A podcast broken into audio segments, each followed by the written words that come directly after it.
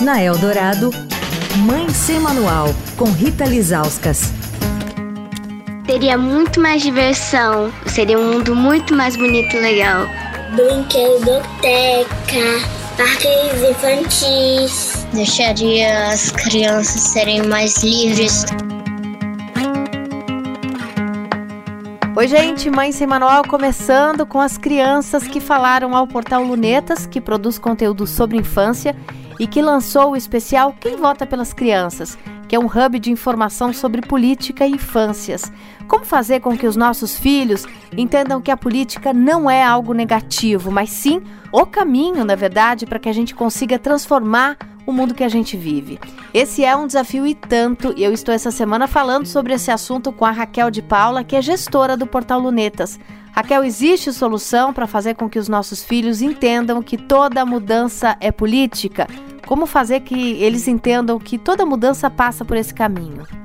Olha, Rita, eu acho que assim, tem um caminho aí que primeiro a gente precisa dizer para a criança que política não é algo ruim, né? Que ela faz valer os nossos direitos, ela faz valer a democracia e, acima de tudo, política é ação. E o que, que isso significa na prática? Então, quando a gente fala, a forma com que a gente fala entre nós adultos, que é uma conversa muito partidária, né? Então, direita, esquerda, centro, não é essa conversa que a gente tem que ter com as crianças, até pelo fato delas crescerem gostando de política, né? Entendendo que elas fazem parte daquele entorno. Então, eu acho que um caminho é trazer essa experiência real, né? Dar concretude para esse debate, e esse debate ele não pode ser abstrato para as crianças, como é para a gente, por exemplo, né? Que a gente fala de liberdade, a gente fala de democracia.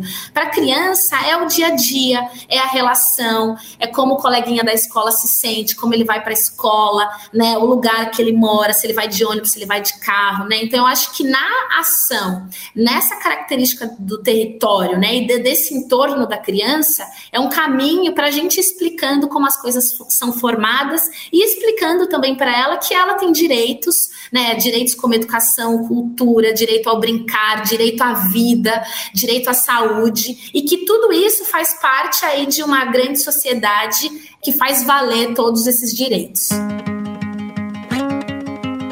Esse conteúdo sobre política e crianças está no lunetas.com. Amanhã a gente fala um pouco mais sobre esse assunto.